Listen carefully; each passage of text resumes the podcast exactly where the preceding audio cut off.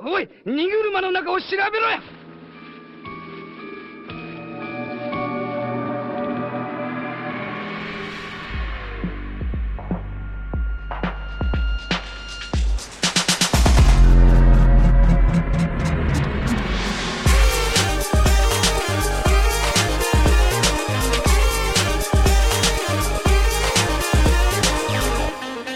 Já jsem Standa Biller a tohle je první díl po prázdninového pořadu Všichni tady umřeme, který se pro nově příchozí věnuje převážně české politice a české společnosti a občas také Brnu, což je obzvláště smutné, tragické a bolestivé téma. Dnes umřeme s Petrem Fialou a Zbyňkem Stanurou, mým milovaným ministrem financí, který bohužel přes léto nezahálel a spolu s premiérem a celou vládou připravil přes léto návrh rozpočtu, nebo spíše rozpočet, který nasměřuje celou naši zemi k stagnaci, zoufalství a budoucí chudobě.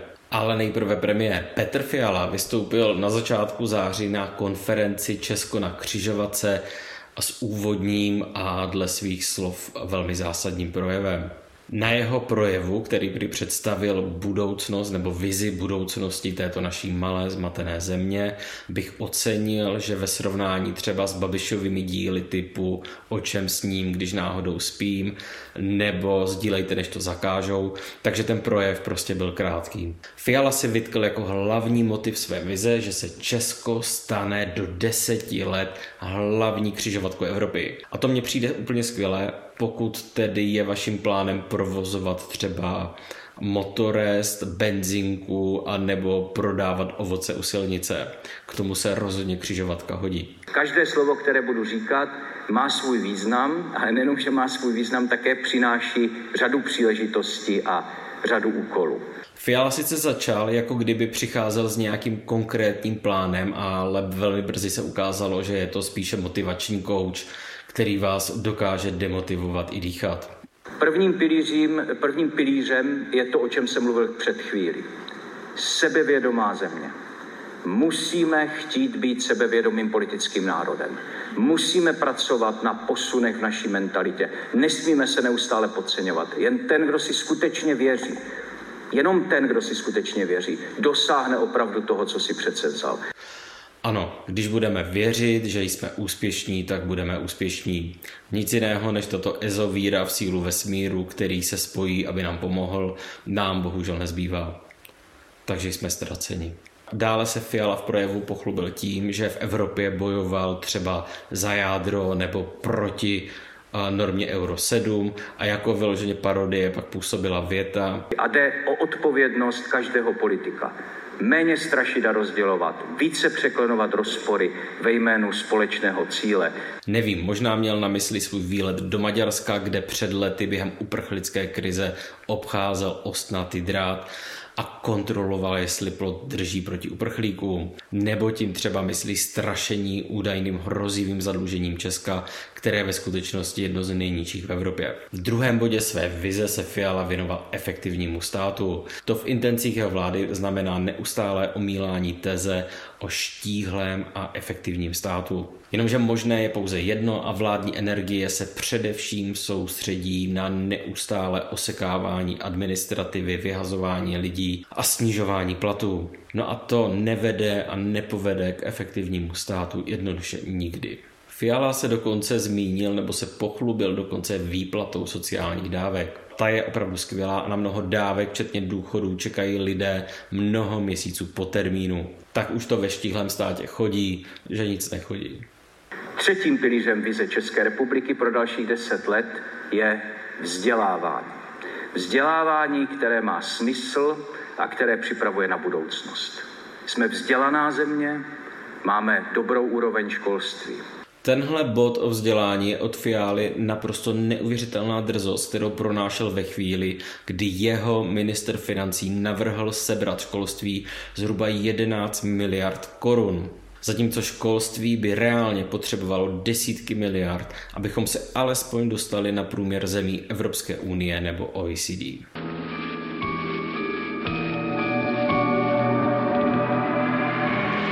Faktem je, že vzdělání v České republice žádný smysl nemá a nemůže připravovat na budoucnost, protože tu hold nemá ani tato země. Že jsme vzdělaná země s dobrou úrovní vzdělání je minimálně v kontextu Evropy jednoduše lež. Dávno nás třeba předběhly některé východoevropské země, jako je třeba Estonsko, protože školství peníze neberou, ale naopak do něj investují. Někdo o školství hold mluví, jiný se mu věnuje. My pouze sledujeme, jak se rozevírají nůžky v kvalitě škol mezi jednotlivými regiony a mezi dětmi navzájem. Jejich osud je přitom spečetěn už tím, kdy, kde a komu se narodí. Když se berete školství peníze, tak je ve skutečnosti neberete všem stejně. Berete je samozřejmě těm chudším. V dalším odstavci Fiala tvrdí. Do školství, vědy a výzkumu jde poměrně velké množství peněz, a to i v mezinárodním srovnání. To je bohužel nesmysl. Podle studie IDEA, které jsem se věnoval v jiném textu na deníku Alarm, se eh, investice nebo celkové finance směřující do školství za vlády Andreje Babiše alespoň přiblížily průměru zemí OECD nebo Evropské unie. Poté začal po nástupu vlády Petra Fialy a Zbyňka Stanjury na finance opět propad směrem ke dnu. O tom nakonec svědčí i nově navržené škrty právě v rezortu školství. Česká republika musí být do deseti let centrem vzdělanosti a nových myšlenek. Musíme mít školy, které rozvíjejí každý talent. Musíme mít univerzity, kam se hlásí talentovaní studenti z celého světa. A musíme mít respektovaná centra vědy, jejichž výsledky budou svět měnit. Řekl Petr Fiala a těchto cílů nejspíš dosáhneme jen opakováním těchto manter pořád dokola, protože nic jiného proto vláda dělat nemíní. Posledním bodem Fialovy vize jsou pak magické strategické investice. Ty mají podle Fialy dva body. Prvním je dostavba dopravní infrastruktury a druhým je pak energetika. Co se týče dopravy, tak konkrétně ministerstvo dopravy má příští rok dostat o 17 miliard korun méně, takže se dopravní infrastruktura nejspíš nedostaví vůbec nikdy. Nicméně, jelikož se tím povětšinou myslí především infrastruktura pro auta, tak tu ani dostavit možné není, protože čím víc pruhů pro auta postavíte, tím víc aut tam bude jezdit a tím víc dalších pruhů budou potřebovat a tento problém nemá vůbec žádné řešení. Co se týče energetiky, byla to zvláště politika ODS, která brojila proti jakékoliv podpoře obnovitelných zdrojů energie. Kvůli tomu nám v tomto odvětví ujel onen mytický vlak a v tuto chvíli se nacházíme mimo evropské koleje. Energetice se máme soustředit na jádro a stavět další a další a další jaderné bloky, což reálně znamená, že nepostavíme nic protože doba jaderných elektráren už nejspíš skončila. V dalších částech projevu pak Fiala projednal obvyklé a populární buzzwordy dneška, jako jsou polovodiče, umělá inteligence nebo baterie. Já aktuálně přemýšlím o tom, jak lépe využít možnosti umělé inteligence, protože my tady máme neobyčejně silné zázemí v oblasti výzkumu, v oblasti vývoje umělé inteligence, v IT technologiích. Dlouhodobé výsledky českých expertů dosahují opravdu mezinárodních kvalit. Já myslím, že by vůbec bylo nejlepší, kdyby nám místo Petra Fialy a celé vlády vládl nějaký chatbot. Ve všem, co Petr Fiala jmenoval, bychom ostatně mohli být mnohem dál, kdybychom dlouhodobě a masivně investovali do vědy, výzkumu a školství. Místo toho se vláda ukájí neustálým opakováním manter o vyrovnaném rozpočtu a snižování státního dluhu. Média tuto retoriku přebírají, jako by to bylo skutečně důležité.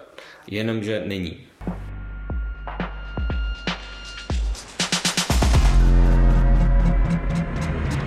Vyrovnaný rozpočet je mýtus, je to fikce, pohádka pro některý dospělý.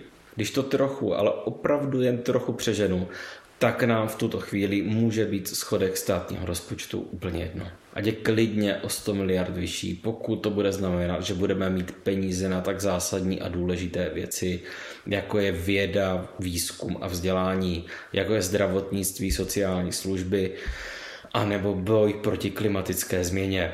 Nikdo a nikdy nebude v budoucnosti v chudé, zaostalé a nevzdělané zemi vzpomínat na to, jak to bylo bezva, jak jsme kdysi měli, i když ho ani teď nemáme, jak jsme kdysi měli vyrovnaný rozpočet, jak to bylo bezva, když jsme mohli škudlit, měli jsme nízké daně, zatímco firmy a procento nejbohatších měli obří příjmy a zisky, na které jim nikdo nešahal. Nicméně přesně takto pomocí masivních dotací a investic postupují ku předu země, jako jsou Spojené státy nebo Čína. Jen tak se stalo, že na aktuálním veletrhu aut v Německu všichni zírali na čínské elektromobily, na které evropské automobilky nemají žádnou relevantní odpověď. Čína investovala a dotovala jako o život, zatímco Německo mělo vyrovnaný rozpočet.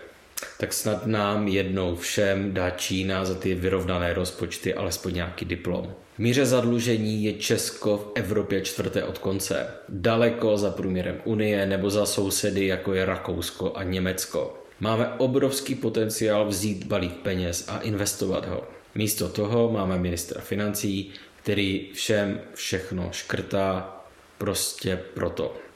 Žádný racionální důvod pro to neexistuje.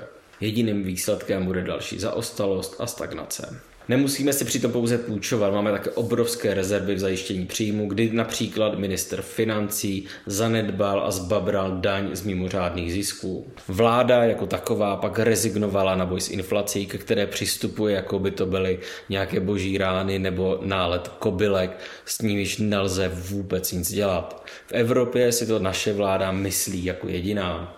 Třeba Portugalsko teď nedávno znovu prodloužilo nulovou daň na základní potraviny, aby pomohlo lidem v boji s inflací. Portugalsko má v tuto chvíli inflaci pod 4%. Česko má aktuálně okolo 10%. Nakladatelství Alarm vydává svou druhou knihu. Hrdinové kapitalistické práce v Evropě jsou pokračováním úspěšného reportážního projektu Saši Úlové tentokrát z prostředí východoevropských migrantů, kteří se jako levná pracovní síla vydávají hledat štěstí na západ Evropy.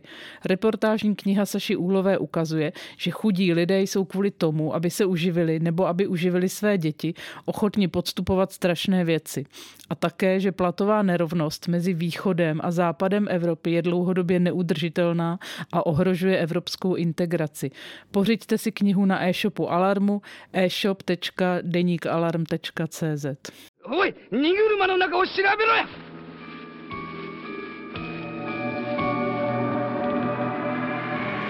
V nedávném rozhovoru pro Lidovky vysvětloval ekonom Jan Švejnár, že česká inflace je především domácího původu. Jejím zdrojem je prosté zvyšování cen, marží a tedy výdělků firem. Na druhé straně jsou pak byti zaměstnanci veřejného i soukromého sektoru.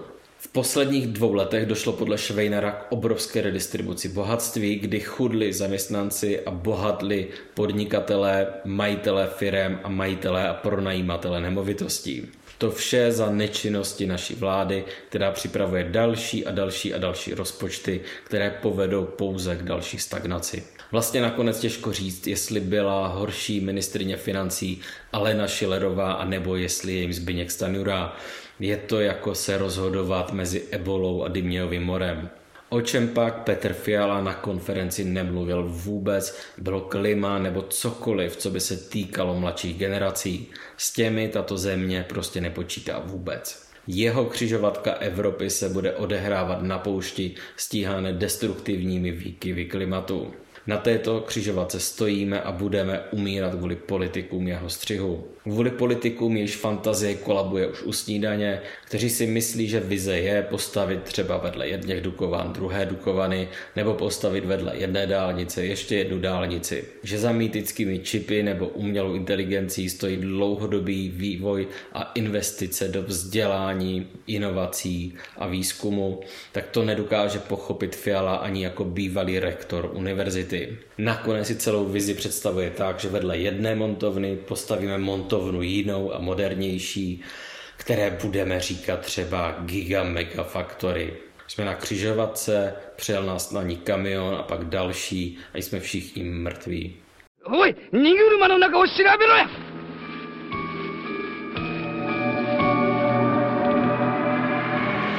Tak na závěr mám takovou drobnou inovaci, uvidím, jestli se mi podaří, podaří udržet po celý rok. A to je cena lopata týdne pro nejpitomnější výrok uplynulého týdne. Konkurence je samozřejmě strašlivá a probíraného Fialu a Zbyňka Stanjuru jsem raději vynechal, to by taky mohli vyhrávat každý týden, nicméně k velké radosti ODS cena zůstane doma, protože míří k první místo předsedkyní klubu ODS, která se jmenuje Eva Ducroix, doufám, že ji nekomolí jméno, a ta řekla v rozhovoru pro aktuálně na téma co chce 40-letá matka následující.